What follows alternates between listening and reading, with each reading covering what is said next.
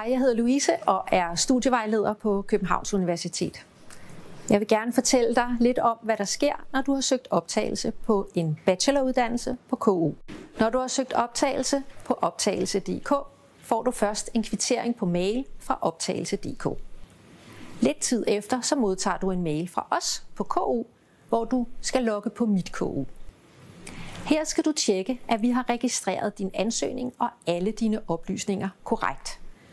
Gør det med det samme, fordi så kan vi få rettet, hvis der er nogle fejl. På mit KU er der en meddelelsesfunktion.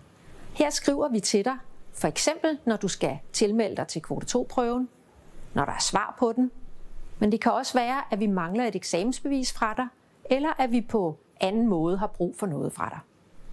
Det er også på mit KU, at du får svar på optagelse den 28. juli.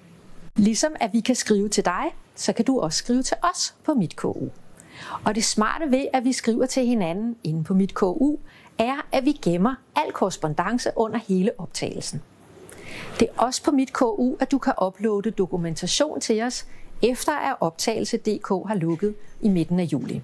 Mit KU er også der, hvor du kan tilmelde dig information om særlig støtte og SPS, hvis du har en funktionsnedsættelse. En funktionsnedsættelse kunne den for eksempel være, at du har dysleksi og har brug for noget IT-software. Det kan også være en fysisk funktionsnedsættelse, som stiller krav om nogle andre hjælpemidler. Og det kan være en psykisk eller anden sygdom, så du måske har brug for en faglig støttelærer eller en mentor.